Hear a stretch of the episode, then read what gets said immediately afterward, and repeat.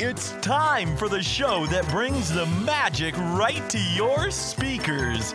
Ears up!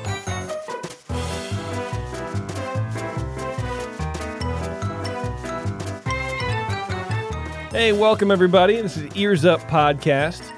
Starting another time. We're going to just start over. Yeah. Had a fresh start. Yeah, had a little audio problem there, but you know what? We overcome.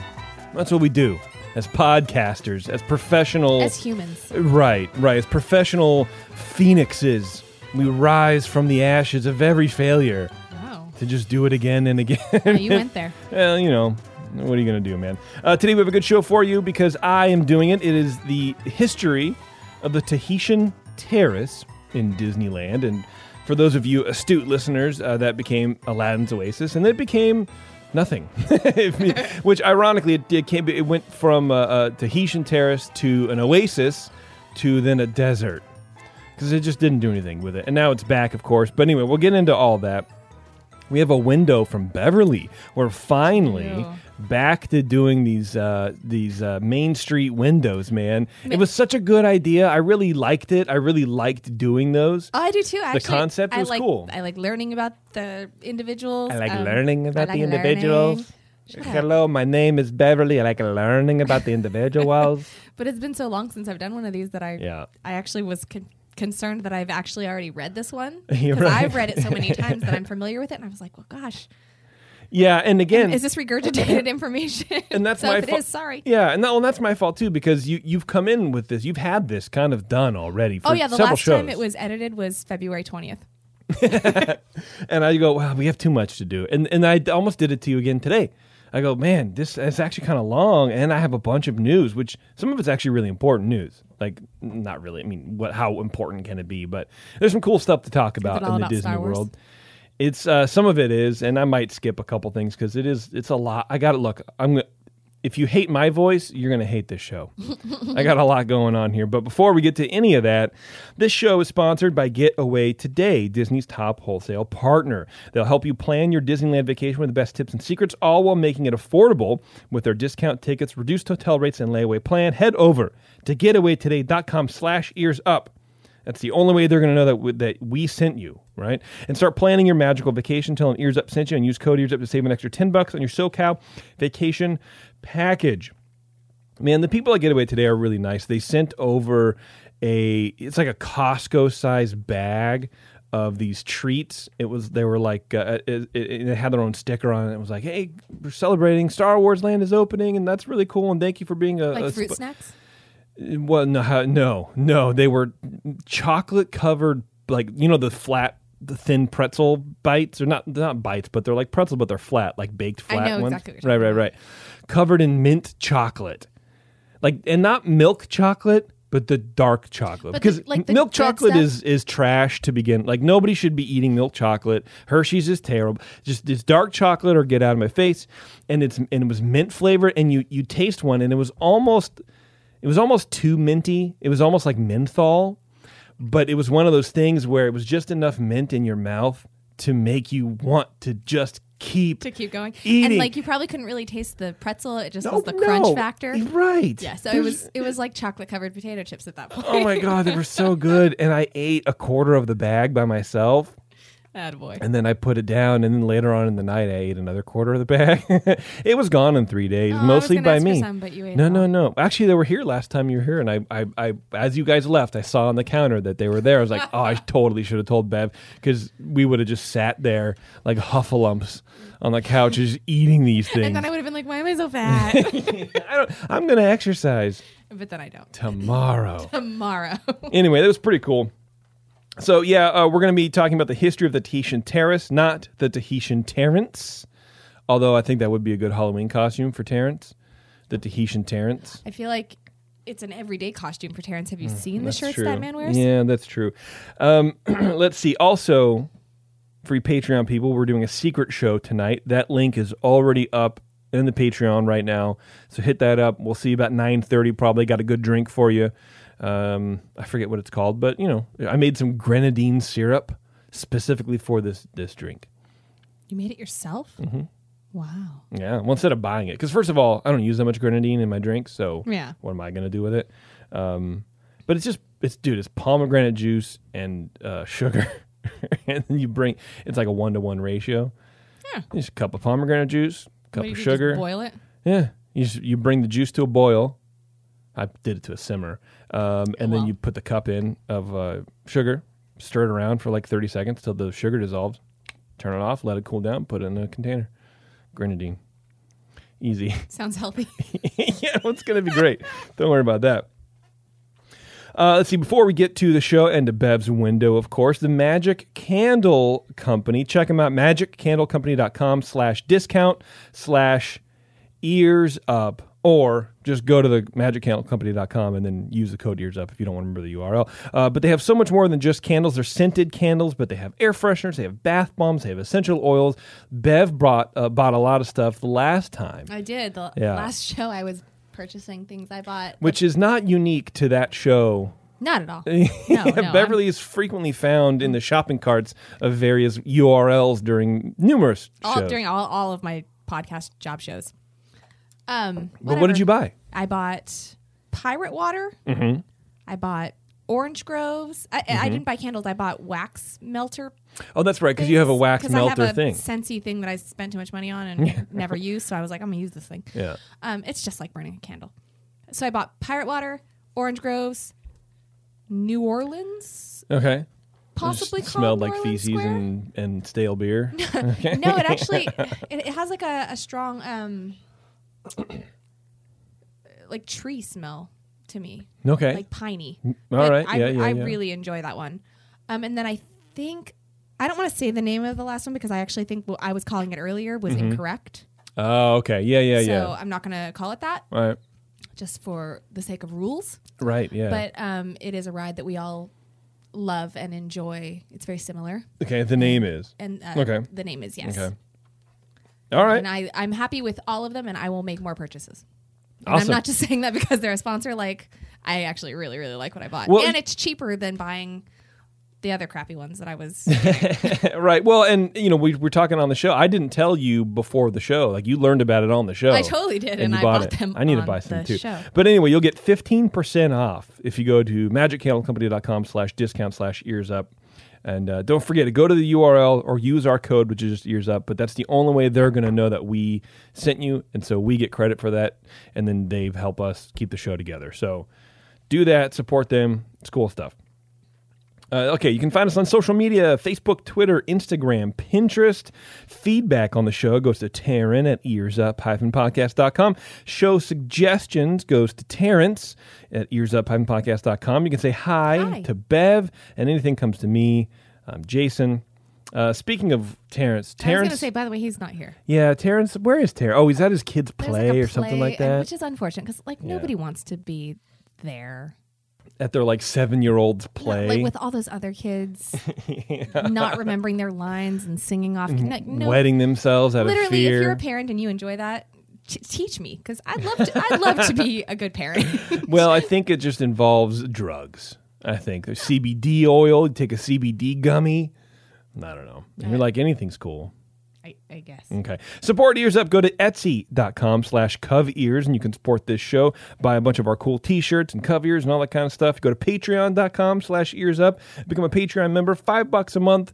You get secret show, plus your help keeping the show together. Anything else above that, you get a little photo here and there and whatever. So we're trying to make it interesting for you guys. But Patreon.com/EarsUp, that's the best way to support the show. And of course, spread the word. Tell your friends about it.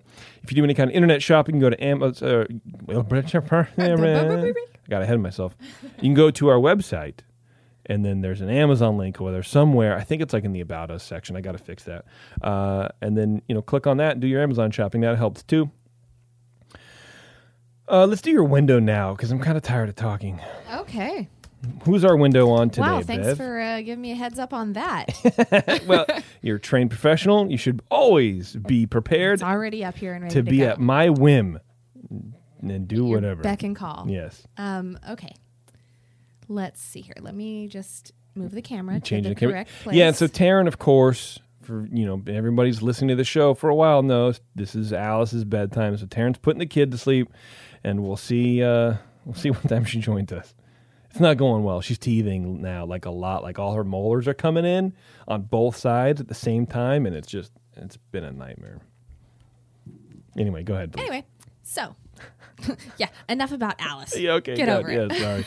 I'm trying to. I'm just kidding. I really am. So we're going to be talking about Greg Emmer today. All right. Which is honestly, there was a name I wanted to clarify before I started reading this with you, but I guess I'm just gonna clarify it now. It's fine. Okay. I feel like it's somebody I probably should know the name of, and I don't. And dude, you're talking to the last person who will ever judge about not knowing someone's weird name from history of Disneyland. Well, it's not that long ago, and I feel like he was a bigwig. Walt Disney, right? I think it's Walt. That's it. Okay. Walt. Yeah. That's the one. All right, good. Anyway, we're talking about Greg Emmer, somebody I'd never heard of before. He has a window at Disneyland. The end. Okay, perfect. Just kidding. So Greg got his start at Disneyland as a part-time employee while he was still in college back in 1968. His first assignment was as an operator on the Matterhorn. Okay. So he's a part-time kid, just, running rides, whatever. He graduated from college. Wait, was it college? Yeah. He graduated from college in 1971. In 1971, he was promoted into management and transferred to Walt Disney World. Wow. So... I wonder, it was probably something to do with his degree, right? I'm assuming. Yeah. I would guess. I'm communications major. You're going to Disney World, boy. To Disney World. Let's go. He was sent there to help start up their transportation area. So he worked on the monorail, ferry boats, buses, parking, all the Johns. Okay. And honestly, like when you think about Walt Disney World, that's a huge job. Yeah. Like she big. Absolutely. Over the next 3 decades, he worked at Disney World. So he worked there for 30 plus years. He worked in theme park operations, also in attractions, also in food, also in merchandise, also in entertainment. Oh, so he was kind of everywhere. He had a lot of jobs. Either he was really good or really bad in all those. And he just I think he was really good because he worked at all levels of management, including vice president. Oh, wow. And this is while he was at Disney World. And when I say he was vice president, he was vice president at Magic Kingdom, vice president of Epcot, vice president for attractions line of business. And vice president for the attractions line of business. All right. Well, always a bridesmaid, never a bride, I guess. Yes. And also, I just want to rewind there. Yeah. He started as a Matterhorn operator. Right. You too can make it big in Disney by starting at the Matterhorn. Well, I made a note there, and I kind of don't think that's true anymore. I don't think you can get a job as a Matterhorn operator anymore at Disneyland. Don't they frown on that? I don't know. I mean, we know a guy who was started figure finishing and now he's an Imagineer. It does happen, but I don't think it's the norm anymore. I don't think at that management level either, because I have a feeling the way the company's so big, especially now. I don't know why I stutter over that. I think they're headhunting people. Yeah. I would have a hard time believing that someone's loading people on Little Mermaid or whatever, and then they're going to, but I'm going to be manager someday. I'm going to be a VP of something. I have a hard time believing that, but then they also have the Disney College program. Yeah, I mean, I think there are ways to do it. I don't know. It'd be really interesting actually to do a show on that, to talk to somebody about that. Like, how do you move up internally? How do you do that? And can you go from wearing a costume and be wearing suits in 20 years, getting paid a bunch of money to be VP of something? Can you actually do that? Right. So after 30 years, in late 2003, he was transferred to Disneyland. Okay. So he moved from Florida to California to lead the resort operating team as senior vice president. So just to clarify, we talked about this earlier because I needed clarification. That's the whole resort. That's right. Disneyland. That's Disneyland that's California. That's downtown Disney. That's all the things. Yeah. And he worked there until he retired in 2008. Nice. And so something I got from reading about him was, and I picked and chose the information that I included in here, but there was just a lot of things that I just thought were interesting. And what stood out was that he had, he was really dedicated to making sure not only guests had the best experience, but also the employees that worked underneath him. Okay. So I have a short little story that it's a quote from him. Excuse me. What's wrong with you today? Sorry. I just inhaled that Chipotle bowl, and now I'm dying. So he's asked the question, give us an example of an extremely rewarding leadership experience. And this is Greg talking. Yeah. By far, my most interesting and rewarding experience was in my last assignment as the leader of the resort operations team at Disneyland, December 2003 through February 2008. Well, that's the year that's the month I got married. I'm sorry. I moved from Walt Disney World to Disneyland to assist, this is the name, Matt Ouimet? Okay. O-U-I-M-E-T? Ouimet. Sure. Matt. Matt O. Who had just been named the new president. This is why I feel like I should know who this guy is. You don't even know. To help the new president in rejuvenating the guest and cast experiences. And to make dramatic improvements in business results. I feel like he was probably successful. It's always stressful to move into a new assignment, getting to know your new team, establishing strong working relationships with your peers, adjusting to the organizational structure if necessary. But this change also involved an intense focus on upgrading the Disneyland quote-unquote show and at the same time ramping up the guest experience. Our goals were to commence the 50th anniversary having the Disneyland Resort looking fresh and revitalized, reinstilling a sense of pride in the cast, and taking service levels to all-time highs. All of this had to be accomplished in a very short frame of time. As it turns out, the team was extremely successful. Disneyland never looked better. Our guests told us that our cast members delivered excellent service and made dreams come true. In their words, the result feels different. The 50th anniversary was a huge undertaking, and it served as a wonderful launching pad for all the great things that followed. On September 15th. That's a bold statement. I know, right? Yeah. Oh, anything cool happened after the 50th? I did that. It's because, it's fine, I laid the groundwork. Yeah, I already did that. Yeah. I wonder how he thinks about things now. Oh, geez.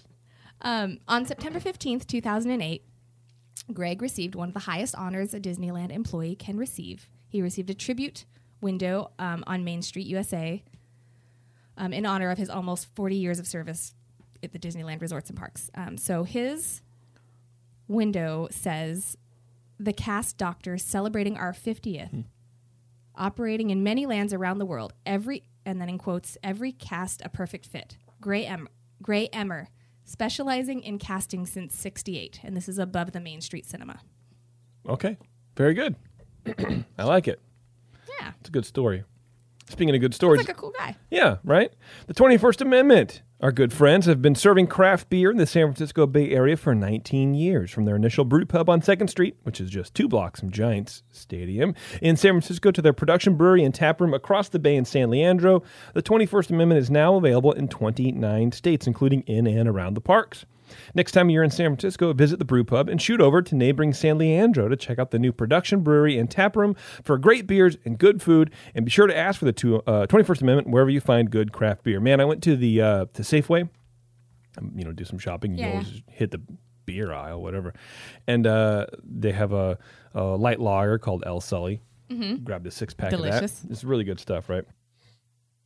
So I come home and I'm putting the groceries away, and I was like, I'm gonna have a beer. I deserve it. It's 4 a.m. No, I'm kidding. It's 8:30. Yeah, and I open the box, and I reach in, I pull out a can, and it was like one of those novelty, I don't know. It just, the can kept going and going. And instead of buying a 6-pack of just the 12-ounce cans, I bought apparently a 4-pack of their stovepipe. Of the tall one. Like the 19-point-whatever-ounce cans. I was like, I had no idea. I didn't know they made those, but I want them. Right. So I texted Sean at the 2NA. I was like, just so you know, I had no idea that this even existed. He goes, yeah, they're for music venues. I'm like, that would be good. That's probably a really good golfing size. It's a good golfing beer because it's a light alcohol. Light, yeah. But anyway, it's good stuff.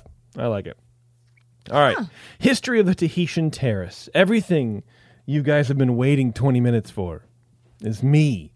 It's my show right now. I don't know. Whatever. Here we go. The area known now as... Oh, well, no. I'll do it later. Where did I have that? No, he's broken. I'm a little broken, but let me... The problem is now that I have 2 computers. I didn't download the thing that I actually need on this computer. I downloaded it on my other computer, so I just have to download it real fast. So did the just give me a second. Did the other computer, did she gone? Well, I mean, it's down here. What I need to do is plug it in and just kind of figure out if I just need to replace the fan or not. But then I also need to figure out if it's worth it. Right. Because it was $200. The whole computer. Well, yeah, it's a Chrome box, so it's just super tiny. Yeah. I don't know. We'll see. All right, here we go. I got it. Okay. The area we now know as the Tahitian Terrace opened up in June of 1962, but didn't start out as a full Tahitian concept. Originally, it was called the Pavilion Lanai, which, in case you didn't know, Lanai just means porch or veranda or whatever. Oh, yeah. And it's part of the Plaza Pavilion building. Actually, it still is. That whole building is all just one thing, right? So this is how it was in 1962. You go down Main Street. I'm going to Google a photo of this. Okay. Well, the Plaza Pavilion right now is called the Jolly Holiday Bakery. So if you have that in your head, you know where the Jolly Holiday is right there, anchoring basically Main Street, and then you round the corner and it's Adventureland, right? That's the Plaza. It was called the Plaza Pavilion. Okay. So you walk down Main Street, enter the Plaza Pavilion. You hit the buffet, grab your spaghetti or chicken Alfredo, because the whole thing was sponsored by Stouffer's at the time. Of course it was. Right. So it's, you get this, and I think it was their contadina brand or something like that, right? It was just promoting their Italian line of, whatever. So they had a bunch, it was buffet style. And then you continue through the back of the Plaza Pavilion and you sit outside on plastic tables and you look out onto the Jungle Cruise, and it's, they had like a thatched roof kind of thing, but it wasn't really super themed out from what I could tell. Again, this is very hard to figure out because there weren't a whole lot of photos of the Tahitian Terrace really that you could find that showed a lot of detail. A lot of people on the web have family photos where there's 8 miles away. Yeah, they're like, get together and look as far away as possible. One pixel camera. Yeah, so it was hard to figure out, but that's my take on it. It was sort of Tahitian themed, but not really, because at the time, that kind of travel, that exotic area of the world, it was starting to get traction, right? United Airlines had just started doing flights to Hawaii 8 years before, something like that. What year is this? 62. Okay. So times are changing as far as that whole kind of Polynesian culture. So it was really weird. Anyway, you grab your stuff, you go sit on plastic tables, and you look out the Jungle Cruise while you eat your Italian food. It was incongruent. It didn't make any sense. No cohesive. Right. So I found a video of Walt actually talking about the Tahitian Terrace, and Tahitian Terrace. I've been doing that for 2 friggin' weeks, man. The Tahitian Terrace. Walt pronounces it Tahitian. Tahitian, not Tahitian like we're doing, but it's Tahitian. I don't know if that's just his Midwest sensibilities or whatever, but I'm just gonna keep doing it the way I'm gonna do it. Well, it's definitely Tahitian. Well, okay, sure. So I think the concept for the Tahitian Terrace, dude, I am so screwed up right now. I know. I think it was John Hinch who was kind of the art director of Disneyland at the time. I think that was his concept. I can't tell for sure. Okay. In some video, I thought I heard somebody mention John Hinch in a design capacity for that, but that's it. I have no idea anything else about it. That's the end. No, cool. I'm kidding. So it opened, like I said, 1962 on the Adventureland side of Disneyland. The Tahitian Terrace, the Enchanted Tiki Room, and the Plaza Pavilion, which is now, like I said, the Jolly Holiday Bakery. Those are all it's actually one huge building. So when the Plaza Pavilion and the Tahitian Terrace open. I can't. You know what? It's fine. For this show, it's the Tahitian Terrace. It's fine. The Plaza Pavilion and the Tahitian Terrace shared a kitchen. Okay. And they were operating as 2 separate restaurants within the same kitchen. So I think that's why they ended up kind of sharing a menu. Okay. So for a while, when they actually changed the Tahitian Terrace to the Tahitian Terrace, right, instead of just it's the back patio for the Plaza Pavilion, the name changed, but the food hadn't caught up with the theme yet.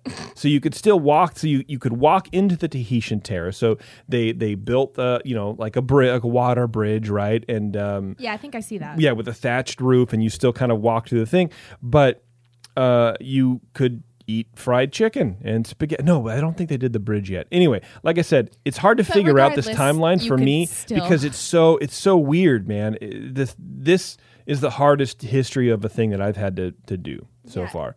because there's not a whole lot of detail about it. So if I get my timeline wrong, I apologize. But anyway, you go through, it's themed a little bit more than it was before, but you have fried chicken, spaghetti, and meatballs. Of course you do. I think, I think I found like a pretty good like artist rendering. That is the new thing now. Oh, rude. Yeah, we'll talk about it now. Dude, this is 1962. That artwork is not from 1962. I thought maybe he was just ahead of his time. No, we'll get there. The theming, of course, on the terrace was a classic Polynesian-themed stuff, grass thatching, all that kind of stuff. Despite the lack of cohesiveness between the theme and the food, that area, the theme of exotic surroundings, it was so popular. There were lines all the time. It was crowded. People really loved that area. So Walt was like, well, let's just put another restaurant right at the entrance of Adventureland. Well, everything will share the thing, share the building space. We'll anchor that right there. So right when you walk into Adventureland, you have a little bit more to do. Which was a pretty bold concept at the time. Were they like running entertainment specific? I don't think that they were running entertainment yet. I think the only entertainment was you go in and you get your fried chicken and then you look at the jungle boats come through. Okay. I think that was kind of it. I mean, that's kind of entertaining. Yeah, but I think Walt wanted to do something bigger. So with this new restaurant right there, his concept was a room with dozens of caged birds suspended above the patrons while they ate. That was the concept delivered to him, right? Walt thought this was a terrible idea. He hated it because he said the birds would poop on the people below. Matter of factly, that was Walt. John Hinch, we mentioned earlier, like I said, art director at the park, he said, well, no, they'd be stuffed. They'd be stuffed birds, Walt. And Walt hated that idea even more. He said, Disney does not stuff birds. That's right. And then John says, well, look, not stuffed, but mechanical. So very clearly, he was changing his idea to meet Walt's expectation, which I think kind of happened a lot. Where you like throw out an idea at Walt and he's like, you're stupid, and then you're like, no, I meant this. Yeah, and he likes it even less, and you're like, well, but not really. And then he's like, oh, you're a genius, like, do it. Yeah, and so John says, mechanical, and he goes, oh, I like that. Okay, I like that. So obviously you know where this is going. That idea became the Tiki Room. Right, and I've actually always heard that the original idea for the Tiki Room was to be a restaurant. Yeah. But it was supposed to be a restaurant. Yeah, absolutely. And it fit. The idea fit. Since there was a real surge in popularity of that exotic travel, that was happening, which I think was, it was pretty cool. So not only were they going to go ahead with the Tiki Room, but they also wanted to revamp the Tahitian Terrace with a dinner show. I'm going to do that all night. It's fine. Don't worry about it. So before this, they didn't really have a show. You're just hanging out. Okay. Inside the terrace, they built a stage for the dinner show idea. They had a waterfall in the back, on the back left, and what would happen, and they would have performers that would come out on the stage, but the way that they would have access to the stage is the waterfall would actually part as a curtain. And then the people would come through the waterfall, right? Nice. Very exotic, very beautiful. They also had an artist reminiscent of the fountain in the Tiki Room. Yes. With all the water things. Yep. They also had an artificial tree behind the stage, much like the one that was made for the Swiss Family Robinson's Treehouse, which is now Tarzan's whatever it is. It had over 14,000 handmade leaves and flowers on it. The problem was... So there's a story about Walt, he's checking out the terrace and whatever, and the tree's built, and they're like, oh, this is really cool. And he goes to the very back of the terrace, right, and then looks at the tree and goes, well, it's too low. The tree's too low. The leaves are overhanging. They're going to block the performers, so if you're way in the back, you can't see anything. So he goes, I want the tree to be raised. Now, the tree is made of like rebar and concrete. Like, it's not easy to do. And it's cemented and it's bolted into the ground. Oh, like, it's a thing. So some of the Imagineers are like, well, yeah, that would be nice. You're right. But it's a little too late, which I guess at the time Imagineers should have probably understood that you don't talk to Walt like that. It's not even that you don't, like those words aren't in his vocabulary. Well, right. It's like you're speaking a different language to him. Right. You don't go to Walt and go, yeah, that would be cool, but whatever. So enter the hero, Joe Fowler. We talked about him before. He was the head of construction for Disneyland. He had the nickname of Mr. Can-Do because whenever he was asked to do something, he never said no. It was always, can do, boss. Can do. That was his thing. He figured it out. And that's how Disneyland was built, which is kind of why it was... It's amazing why people told Walt... Yeah, and it's amazing that people told Walt, that would be cool. Honestly, that would be really neat, but we can't do that. How do you... It's weird. Disneyland's already... up and running, and it's like a thing. It's been going on for it's a thing. It is. Yeah. So they know they know his work ethic and his expectations, right. And just that's just stupid. Right? Just dumb. So what they did is they got a crane, they pulled the tree out of the ground, and they added more steel and more concrete at the bottom, and lowered the tree back in, which effectively raised it about 4.5 feet. Then. You could see the branches. You can see the performers underneath. Everybody had a great view, and Walt got what he wanted. Who didn't know that was going to happen? I know, right? It's unfortunate because once the terrace closed down 30-something years later, they actually removed that tree. But it was built the same way as the Tarzan's Treehouse was built. I think it was the second largest tree at the time in the resort. I wonder if it exists anywhere. I don't know. I think that I have a feeling they scrapped it. I mean, they probably, cannibalized it for something, but, handmade leaves and flowers all positioned on the thing. And it's a shame, It is a shame. Really is. All right. So I think you can see a picture of the tree if you Google image search this. Yes. I think you can see Tahitian Terrace. Tahitian Terrace in Disneyland Adventure. Absolutely. You can see little luau girls and the waterfall. Yep. Yeah. That's what we're talking about now. Tree. It's cool, right? So you have the show. Okay, the waterfall curtain parted, and the band, the Royal Tahitians, filled the air with island music. So if I can get this working, here is a little bit of the background music that you would hear while you're waiting for your show to start.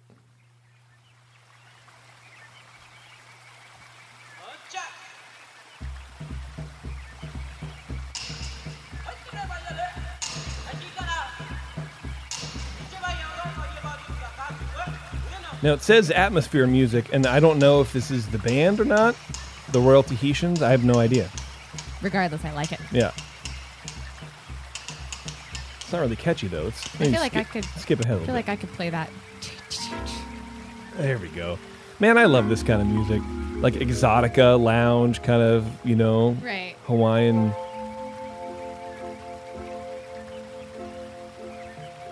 You got the waterfall in the background, too. I like it. Yeah.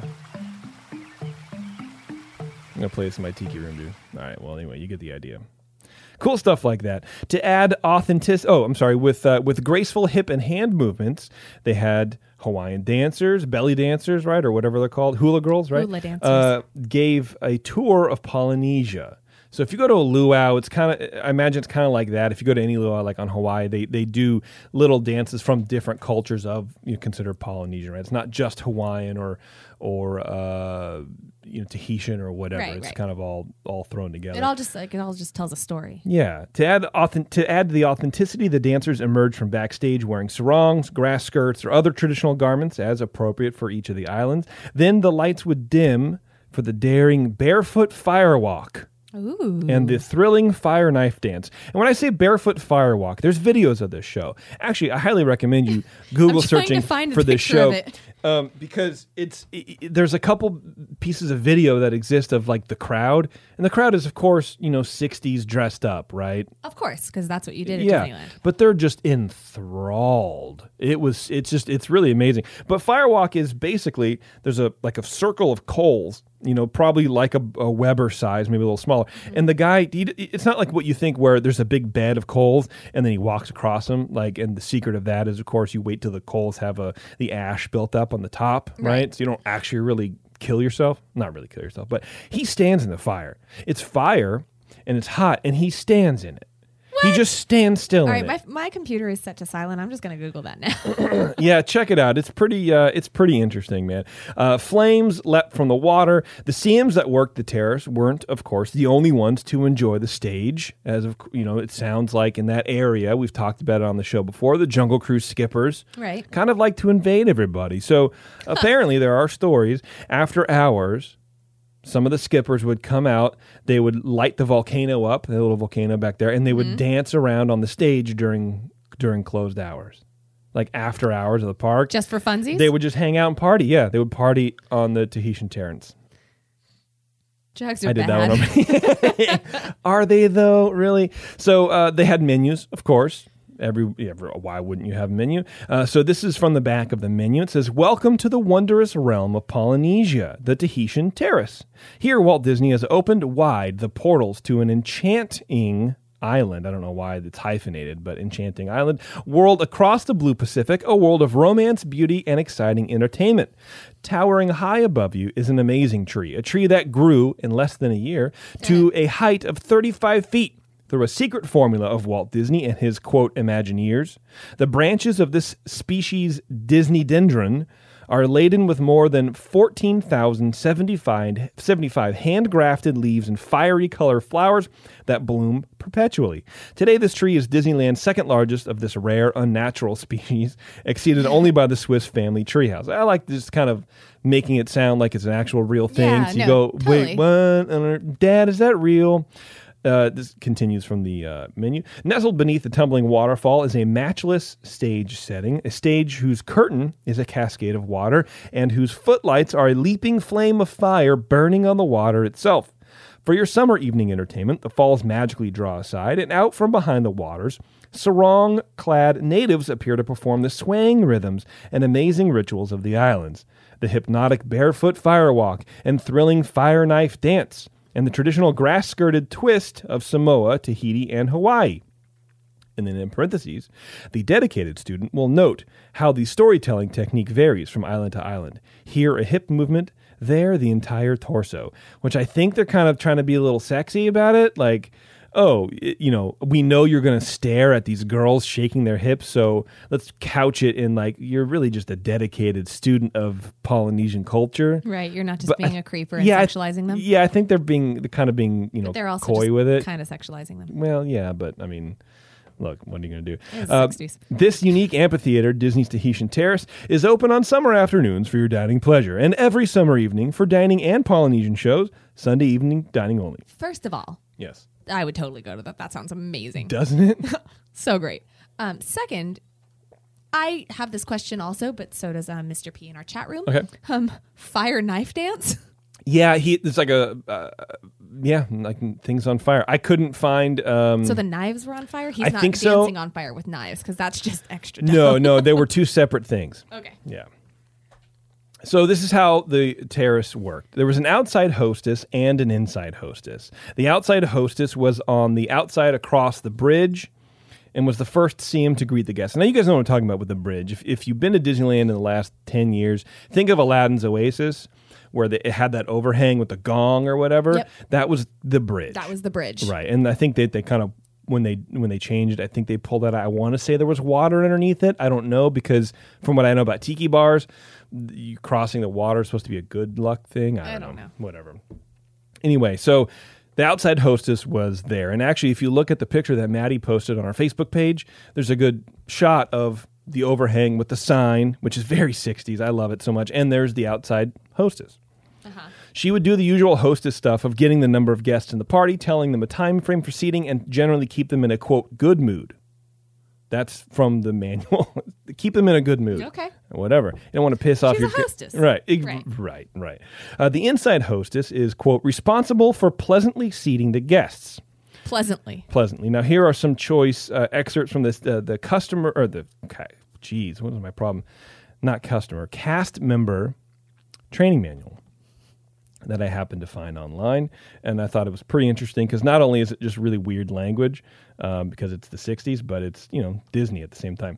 "Here at Disneyland, the trees, the waterfalls, and the atmosphere are designed by Academy Award-winning Walt Disney artists to create for our guests this Polynesian island paradise. Now it is up to us to recreate for our guests the friendliness, the happy atmosphere, and the fun-loving outlook of the Tahitians themselves." Okay. Which is almost like patronizing a little bit. Yeah. You know, they're savages. They're just fun-loving. They don't know from anything. So it just seems real weird. They're not educated. Yeah, I know. "This requires smooth teamwork." I love the word smooth. Okay. I don't know. "This requires smooth teamwork, which will give our guest the feeling that he actually is in Tahiti, right here in Disneyland." Right, "This intangible something is what we call the Tahitian Terrace touch." Okay. I don't know. You know what I'm saying about the language? Yeah. It's just very weird. I like it. The Tahitian Terrace Touch is a guide for personnel who work on Walt Disney's Isle of Tahiti in Disneyland. So by this, they're really thinking of it as you're on an island. Yeah, you walk over that water. This is a different thing, right? Right, okay. This, the 1963 edition, was prepared by Tahitian Terrace personnel and supervision and the University of Disneyland staff. Our goal is the pleasure of our guests. Each guest is an island king or queen. Okay. When he or she leaves, we say aloha, meaning come back soon, and he or she says aloha, meaning thank you. Walt Disney and his staff for a wonderful experience. Oh, when we say aloha as guests, we're saying, thank you, Walt Disney and staff for a wonderful experience. So aloha really does mean a lot of stuff. That's the Tahitian Terrace Touch. Now let's talk about how we achieve it, which is very important stuff here, everybody.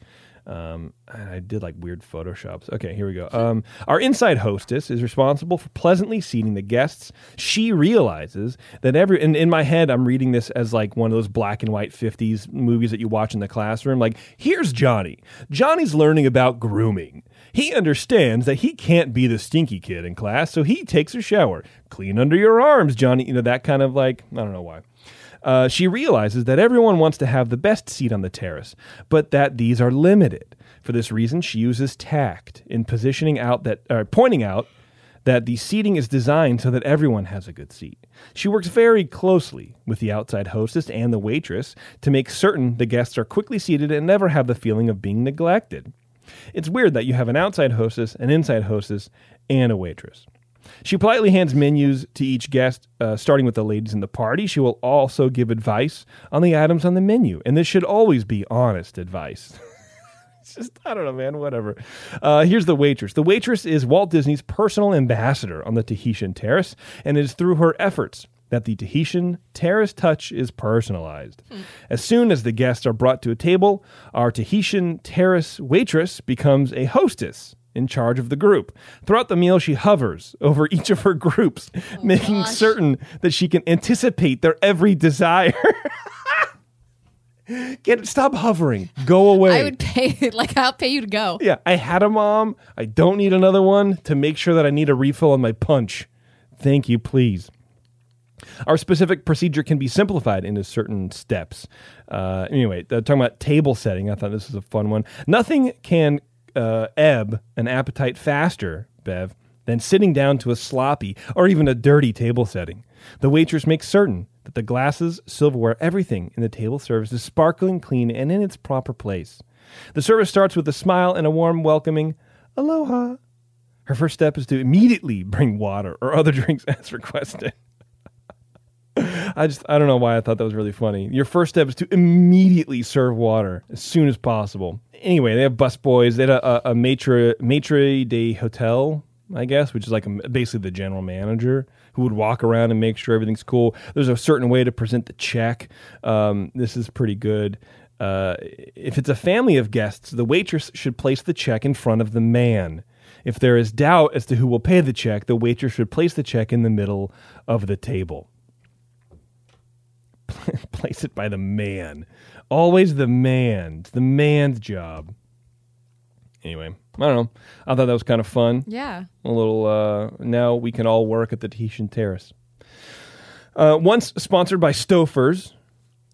I saw that picture. That is so good. It's pretty good, right? Eventually that changed because apparently it didn't really fit the theme. So Kikkoman, the soy sauce company, took over from there. The menus changed a little bit. From this point on, or the Stouffer's era, there was no sort of Polynesian, Tahitian sort of theme with the names of stuff. Right. But when Kikkoman took over, they kind of changed some of the names to more exotic, like pineapple slide or whatever. But they also changed the look of the menu and all that kind of stuff. When Aladdin became a box office smash in 1992, Disney wanted to embed all things Aladdin into the park. At the time, Adventureland didn't have Indiana Jones, so the land was at the least modern and had little change since opening day. Disney decided to replace the Tahitian Terrace with Aladdin's Oasis, which would be a quick service restaurant with a new dinner show based on the film. So from 1962 to 1993, it's almost 30 years. This place is bumping. people liked it. Aladdin came along. You know what we really need? More. We need Aladdin represented. Okay, so they killed Tahitian Terrace. They rebuilt it. They took off all the theming, took out all that stuff, and replaced it with, you know, more appropriate Aladdin stuff, right? Unfortunately, most Disney fans consider this move a huge mistake for the park. The Aladdin dinner show... just... Sorry to cut you off, but that's just such a bad area. Like, that movie didn't fit that... That doesn't fit that It makes land no sense. At all. Right, so you're going from Main Street... You round the corner, there's the Tiki Room, and then you're in the Middle East, and then you're in the jungle, right. And then you're in a treehouse, and then you're in New Orleans. No, it makes no sense. No, it's really weird. Do you know how long Aladdin's Oasis lasted? Honestly, I was going to ask you that because I've seen the sign for Aladdin's Oasis for years. Did it open up your eyes? But I've... it showed me a whole new world. Yeah, but the dinner show. How long do you think the Aladdin? So basically, what they did is they just they did a theater style show on the Tahitian Terrace stage, right? Without the tree, and they just kind of told the story of the movie. I'm gonna say probably until. Just give me a number. You don't need to give me like the year. 10 years. I have to tell you the 5 years. Okay. Okay, I don't know how many years, but I'm gonna say. Somewhere around the time that DCA opened. It lasted 2 years. Oh, crap. So the space became a largely empty quick service restaurant. But has it really always been a restaurant? Like, yeah. Even recently? Well, I'm getting there, I guess. Okay, Aladdin's Oasis has never matched the popularity of its predecessor, leaving many fans hoping that Tahitian Terrace will one day return to Disneyland. So they were still doing restaurant service, but no dinner show. And I guess because it wasn't popular, because no one cared, maybe a little bit of both. It was kind of more the lean running times of Disneyland also. So some theories that I saw online was like just from management, they were just trying to kill things to kind of rein in some of the spending. I can't believe that, you know, a theater show, if it was popular, they would kill it. So it had to be just kind of a weird congruency. But the restaurant officially closed on April 17th, 1993. Okay, I was like, I feel like that wasn't a restaurant because... yeah. But if you're still looking for a Tahitian Terrace kind of thing, there's one in Hong Kong Disneyland. It opened September 12th, 2005 and serving South Asian and Cantonese cuisine, just as an aside from that. And then, yes, Aladdin's Oasis opened. So that was the Tahitian Terrace closing on April 17th, 1993. That's its official closing date. No more. They converted it to Aladdin's Oasis, opened in 93, so didn't take very long, I guess. During two summers and on selected weekend days during other seasons, guests enjoyed the Aladdin's Oasis feast and show, which was basically a retelling of the popular story. Eventually, the show was discontinued in 1995. However, the Oasis continued to operate as a full-service restaurant on Disneyland's busier days. Tables continued to have excellent sightlines to the stage, but the stage was empty. In 1996, Aladdin's Oasis generally remained closed except for occasional private parties. In 1997, the facility became a venue for storytelling. Now, that's kind of when I started going back to the park, I think. So I do remember walking by that area and always seeing it closed, but occasionally there was a sign that you could, like, there's like a storytelling thing there, but I didn't care. And I was like, well, whatever. I'm not going to sit and listen to a story when I'm a baby. Stories are for babies. Yeah. Anyway, let me get back to telling you about the story. Without any food service, Kazoo, the storyteller, tells a simplified version of the movie plot and plays most of the roles with help from Aladdin and Jasmine. That's just what I want. I want a stripped down version of a movie that I've already seen 12 times. Like, that'll be cool. Anyway, eventually this too passed, and Disneyland opted to use the Oasis as a character greeting space only. In later years, because you can meet Jasmine and Aladdin every once in a while, and that was kind of it. I was going to say, so like when we started going back to Disneyland, I always saw the Oasis, but I always just thought it was closed. And then occasionally I would see some dude dressed up like Aladdin walking around over there. I'm like, oh. Butting a cigarette on like a stuffed monkey or whatever. What is... I honestly didn't know what it was. I didn't know what it was either. And so this was actually pretty fun, you know, to do. And I talked to Taryn before. I was like, should I do like the entire history of that whole area or just the terrace? She goes, yeah, do the whole thing. I'm like, all right. Yeah, I guess, right? In later years, food service would return to the venue, but it was limited to special nighttime show dining package meals that could be eaten at the Oasis or taken on the go. Dining packages came with VIP access to viewing locations for fireworks, Fantasmic, and parades. Starting in 1997...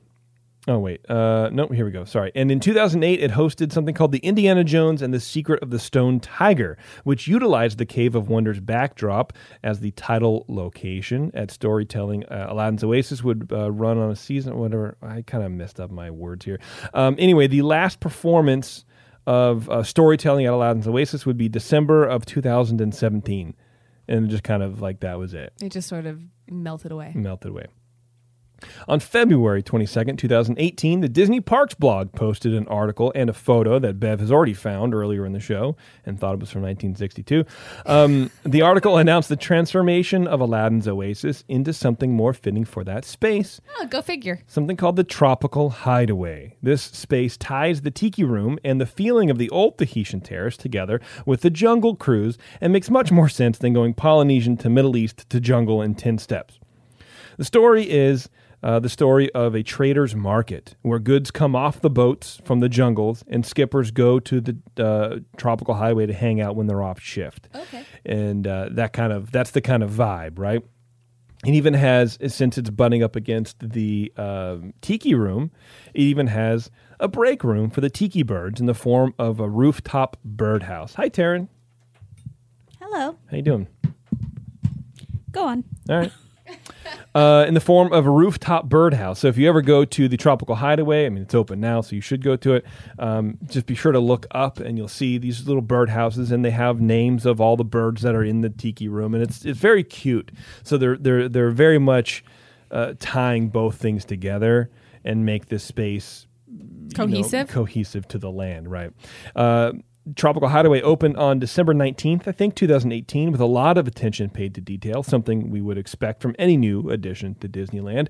There are several references to other rides and attractions, such as a set of oars that are hanging on the wall that have plaques on them featuring the names of various Society of Explorers and Adventurers. Oh, sorry. That's my phone. That's very bad. Actually, that's the theme to the Rainbow Caverns. I thought my computer was making noise, and I was like, oh my gosh, turn it off. That's me, sorry. Society of Explorers and Adventurers members, or C members, we've talked about it, I think, briefly on the show a couple of times, especially when we did the Tokyo Disney Sea, because that's where it started. Uh-huh. And it carries through to some other rides and such around the Disney world. Among the most famous of these members are Harrison Hightower, from Tokyo Disney Sea's Tower of Terror, Lord Henry Mystic of Hong Kong Disneyland's Mystic Manor, Meriwether Adam Pleasure of Walt Disney World's defunct Pleasure Island area. Imagine your last name is Pleasure. I don't know. And of course, Dr. Albert Falls. Many of the names featured can also be found in this, additionally, if you've ever ordered from the kids menu at Magic Kingdom Skipper Canteen, and who hasn't, the name Chef Tanjai may be familiar to you, which is on the oars as well. C. Falco appears to be short for Camillo Falco, who will be featured in Tokyo Disney Sea's Soaring Fantastic Flight. So they're just they're bringing in lore from other places. Right. They're making it very much a worldwide kind of thing. I think that's really neat. I don't know anything about the Disney Sea thing. I know nothing about it. But at least these are little Easter eggs that you can go and hopefully go, what does that mean? And then you'll look it up and you go, oh, this is really cool. And then maybe it'll get you to go do some other stuff. The menu looks amazing. Right? Perhaps the most exciting addition, at least to Tiki Room fans, was the announcement that Rosita has been found and will be anchored at the hideaway. Who is Rosita, you might be asking? I have no idea. No, I'm kidding. Sounds like a bird. If you are one of those people who knows the Tiki Room script by heart, you'll recognize that name from Jose asking, what happened to Rosita? That's my... That was good. That wasn't bad. That was really good. It's okay. All right. It happens fast, and they don't really explore that kind of like thread. It just sounds like a throwaway line. But it's cool. The Imagineers took that, and they tied this to the new hideaway into the Tiki Room like that. So Rosita is a fully animated, beautiful, gorgeous bird. And she's animated. She has some puns and some jokes. So it's, again... It's looks like part of the Tiki Room merged with part of Jungle Cruise, Skippers, and that kind of punny, jokey kind of stuff, right? So Anyway, the service has what's been called fast tiki, and I don't like it. I don't like that term. I don't like that term, but what can you do?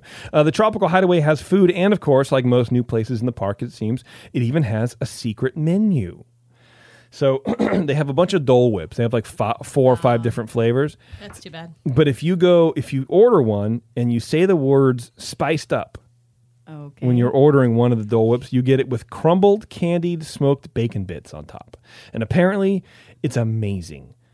That's just because people like bacon. Well, yeah, crumbled, candied bacon sounds good. Smoked. Crumbled, candied, smoked bacon. Give or take the smoke, but yeah, but bacon's better smoked. I don't know, man. I'm not one of those people that's like, oh my god, bacon on everything. Are you kidding me? I love it. That's not me. Bacon's good, but you know, there's better stuff out there. But apparently, paired with the Dole Whip, apparently it's pretty good. Interesting. That sounds really gross. Yeah. But can you imagine the end though? Sorry, when you drank it all and there's just like chunks of bacon at the bottom. You're sucking through the straw. No, but apparently it's like bacon. Yeah, it's like wrapped on the side. I don't know. I saw a photo of it. It looks pretty good. It's whole. Well, I mean, it's a Dole Whip, right? And then it's sprinkled with candied, crumbled bacon around the sides. She said whole bacon. Bacon chunks. She might have, but she doesn't know some. No, I didn't. So the menu, it's very Asian-y. They have a spiced vegetable bao, which Asian food, right? Which is like dumplings, right? I guess I don't know how to describe them. Bag of chips.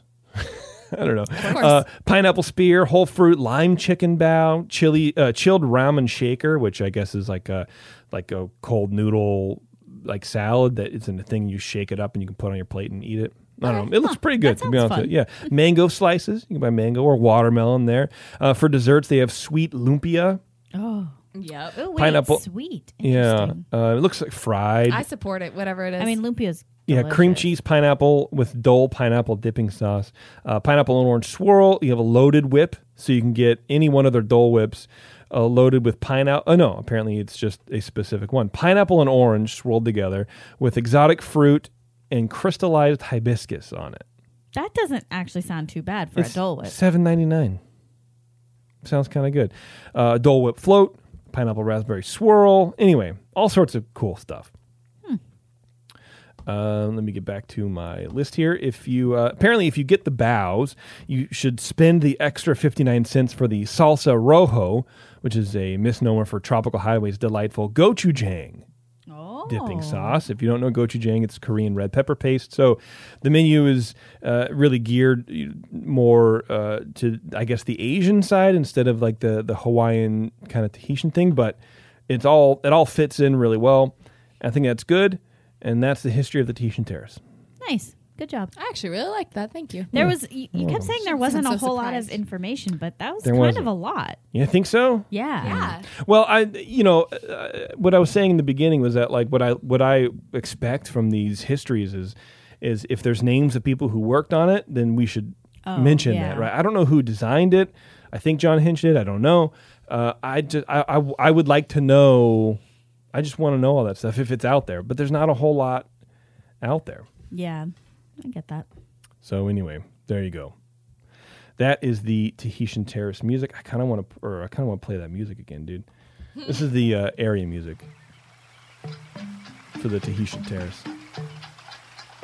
Kind of sounds like you're on Jungle Cruise or something, or I guess waiting in line for Tiki Room. Yeah, I like it. Yeah. Speaking of Tiki Room, man, I bought the Raleigh Crump book. Oh, yeah, you were saying this. It's called It's Kind of a Cute Story. So good. Yeah. Such a good book. Yeah, I mean, he basically just like retold his life to somebody, and they wrote it down. And that guy has led an amazing life. I don't want to say. I don't want to mention it. Well, I guess already. I mean, it's already implied. What? No? I don't know. We're in talks to interview Raleigh on the show. We're also in talks to go down and interview him in person. If we do that, I'm bringing Nick, and we're doing a video like we did. Oh, Walt Disney Family Museum videos up on YouTube. Check that out. Terrace and I. You did not just call him Terrace. Really did. Oh, okay. Somebody needs to take a drink for that. Yeah, Terrence for the whole show. I was calling it's the Tahitian Terrace. What? I heard that. Mr. P in the chat turned your... Tahitian Terrace into a drinking game. No, I think if I called Terrace a terrace, I think you have to vomit. Okay. You have to remove a drink. Yeah. You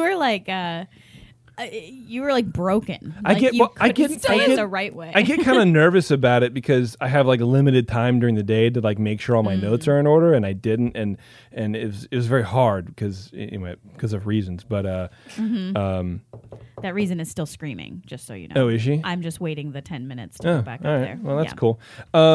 Yeah, anyway, get that book, that Raleigh Crump book. It's super cool. He talks a lot about, you know, obviously how he got his job, but he talks about doing the design work for the tikis in front of the Enchanted Tiki Room. And it's just really, I don't know, it's just fascinating stuff. If you like those little tidbits and you like kind of that personal connection to the park when you see certain things. Which is really phenomenal book. That's why we all love the park. Absolutely. Because of those personal touches. So. Yeah. It's good stuff. I really like it, and you know, of course, it has a lot of his artwork in it too, which I'm a big fan of his artwork. And it's good stuff. All right, here we go. Let's do some Disney news, huh?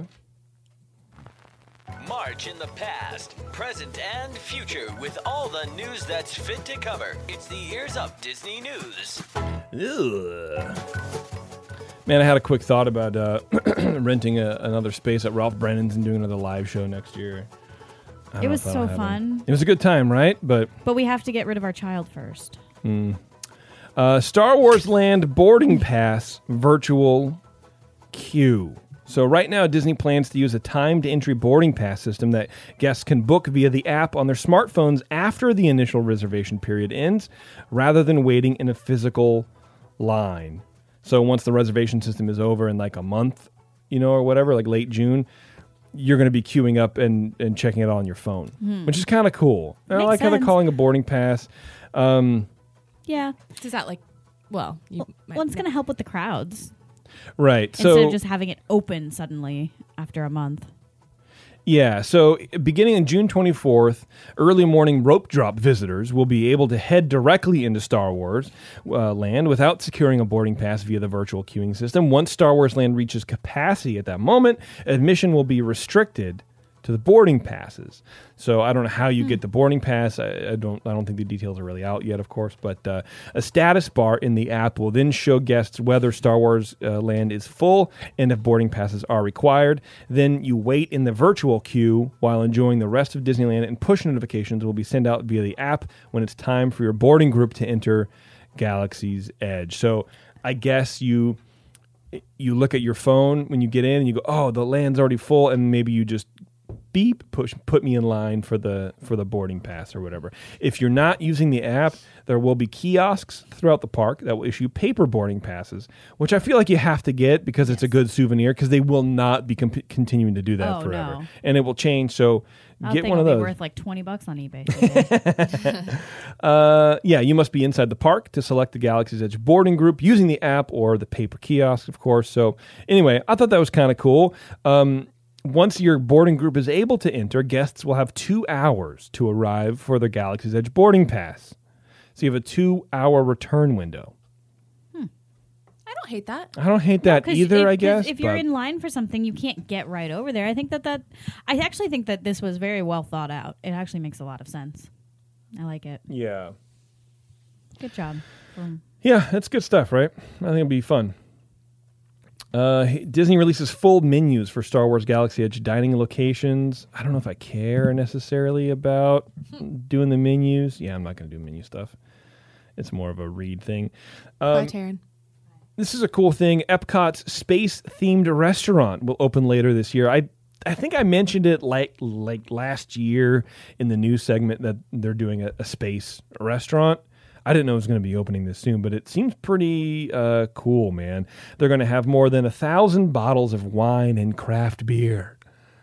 Cool, craft beer. I love craft beer. Really? That was it? All right. Well, anyway. Cool story. Yeah. There's like nothing out about this stupid thing, but supposedly it's like you're going to be on like a space station, and all the windows around the thing just look like you're in space with like the Earth down below. So it's going to be pretty dope. That's cool. Yeah. I'm excited for that whenever we go back. Did I tell you we're thinking about going back? Or, well, we haven't started saving yet, but... you have a reservation? No, for Taryn's 40th birthday. So in 4 years, we're going to go to Disney World. Oh, I misunderstood what we were talking about. No. Sorry. No, you did not tell me that. All right, well, start saving now. Here's a new thing. I'm trying to figure out if it's cool or not. Disneyland debuts new Flex annual pass requiring reservations. I saw this. To enter the park. It's interesting. So here's what it is. Reservations may be made on select dates online or by using the Disneyland app. They can be made up to 30 days in advance, and each Disney Flex passport can hold 2 reservations during a 30-day window. So I think what happens is you have like 180-something days to just use the thing whenever. Right. And then there's no blackout dates, but you have to make reservations. So you go to the annual passport page on the website. Make reservations can be made up to 30 days in advance. And that's kind of it. It's $5.99. I don't know. It's just reservations may be made for only reservation required dates. Reservations are unlimited and subject to availability. I don't know. I don't know about it. Because it's $5.99 for you just pay an extra $100, right? Exactly. But there's no blackout dates. But it sounds like the reservation system will be limited to when you can go into it. I guess I just don't really understand it. So if someone out there is smarter than me, please first of all prove it. Done. Yeah. I feel personally like this is something I would wait, even though I probably won't. I mean, because I'm all about saving money. Well, right? But like, I don't know that I would buy this straight out of the whatever it's called. What the gate? Yeah, gate. Thank you. I couldn't remember. The thing with the door straight out of the gate. Like, I kind of want to see how this plays out. Yeah, me too. Because I thought I read online that you have a set amount of dates that you can kind of just go whenever, but it doesn't sound like that. It doesn't sound like that from the Disneyland website, I think it just, which is what I'm reading. Well, actually, if I remember correctly, I think it just said the week of the big holiday weeks were blacked out. So you have to reserve your... I guess I don't understand it. I thought I did, and then now I'm reading it from the website, from the Disney website, and I don't understand it, so now I feel stupid. I don't know. We'll see. I agree. Look, we're not going to get our passes. We're not going to renew our passes, and I'm holding to that. Because we just don't go down enough. We just don't. We can't afford it, man. So, what are you going to do? So, we'll see. I don't know, man. Whatever. This is kind of fun. If you're in the LA area, actually, at the Moonlight Rollerway in Glendale on Thursday, June 13th. And if you're a gold member of D23, the official Disney fan club, they are doing a whole party for the world premiere of brand new 70s themed outfits for Mickey and Minnie. They're going to be doing basically a disco roller party at the Moonlight Rollerway in Los Angeles, California. Attendees are encouraged to dress in their favorite disco attire and come ready to skate the night away with fellow Disney fans to iconic tracks like Disco Mickey Mouse, Mousetrap, and, of course, Macho Duck. There you go. All attendees will also receive a vinyl copy of Walt Disney Records' Mickey Mouse Disco to take home and boogie all night long. That's have cool. I have a record. I have that copy. That's really? Pretty cool. Yeah. I bought it like thrift store or whatever. I mean, it's it's Mickey Mouse. Macho Duck. It's like the Macho Man, but it's Donald. Yeah. You get it. You get the... I know. Right? I got all the puns, yeah. But anyway, it'll begin at 8 p.m. at the Moonlight Rollerway and will last until about 10:30. Check-in will take place from 7:30 to 8:30. So, not for everybody, obviously, but if you're down there, check it out. And you're a gold member, which I might do. I don't know, man. If you are going to Disneyland and you are an annual pass holder, this is for you as well. You get temporary limited time discounts. What? So if you go to Gibbs & Girl Ice Cream Parlor in Disneyland and... Clarabelle's, hand-scooped ice cream in DCA. Typically, the annual pass holder discount does not apply to these two locations, but now through June 30th, pass holders who order via the Disneyland app using mobile order will receive their 10 to 15% discount. So that's kind of cool. They're really making sure people want to let's get this mobile ordering thing going on, dude. Yeah. And then if you want to do some bowling, but you don't want to pay $24 a game or whatever it is, now through May 31st, which is coming up real fast here, APs can enjoy games for just $12 per bowler. Discount applies Monday through Friday from 5 p.m. to close. Be sure to show your annual pass for the discount. That's cool. Maybe they're going to be doing some more stuff like that. I don't know. We'll see. I like that. Yeah. They're doing a lot, of course, with the Disneyland Parks app. They're doing a new interactive experience themed to Splash Mountain and Kid Cop Fun Stops at the Walt Disney World Resort. You know that it's going to be moving over to Disneyland, so don't worry about it. From listening to the songs and sounds of Disney to racing virtual rockets at Space Mountain and becoming a Disney trivia master, the Play Disney Parks mobile app connects families and friends to the theme park with interactive experience. I wish they could just give information without it being so saccharine. I know, it's pretty dumb, dude. These new Play Disney Parks app experiences presented by Ziploc are the Zippity Doo Dah Day. Guests will find their laughing place as they play together through a series of Splash Mountain-themed mini-games featuring some woodland pals from the attraction. After completing these whimsical challenges, guests are rewarded with special photo frames to help them capture the memories. This experience is a great way to turn wait time into playtime while waiting in line for the attraction, and also can be played anywhere. And then they have a Disney Kid Cop thing, which is like through... there's like fun stops called Kid Cop Fun Stops through the World Showcase Pavilions in Epcot. Anyway, I don't know, man. We've talked about it before. They're really driving people to use the app in line and stuff to play games. I don't love that either. I actually really hate that. Everyone's on their phone anyway, and that's what everyone is just complaining about. Like our age, like everyone's on their phone. There's going to be more on their phone. Well, and like, it's going to be super annoying, and so you're going to be in like the dark tunnels of like Splash Mountain where you're kind of like acclimating your eyes to stuff, and people are gonna be on their phones, the screen. It's gonna ruin a lot of the cues for a lot of things. Agreed. And also, like, and I don't know that I've ever really seen this before at Disneyland. I think they're pretty good with hiding their outlets, but more people trying to find places to plug their phone in because your phone's gonna die. Oh, for sure. Yeah, yeah. And I think we talked about like ways to save money or things to bring to Disneyland, or one of the recent things, bring battery pack. Like, get your battery chargers now. Like, just get them and get used to bringing them. A couple more stories and then we're out of here. Disney just gained full control of Hulu in a deal with Comcast. So there's that. Disney now owns Hulu. We knew that was happening, right? We assumed it was happening, but yeah. Anyway, so there you go. That's kind of cool. That's it. That's the story.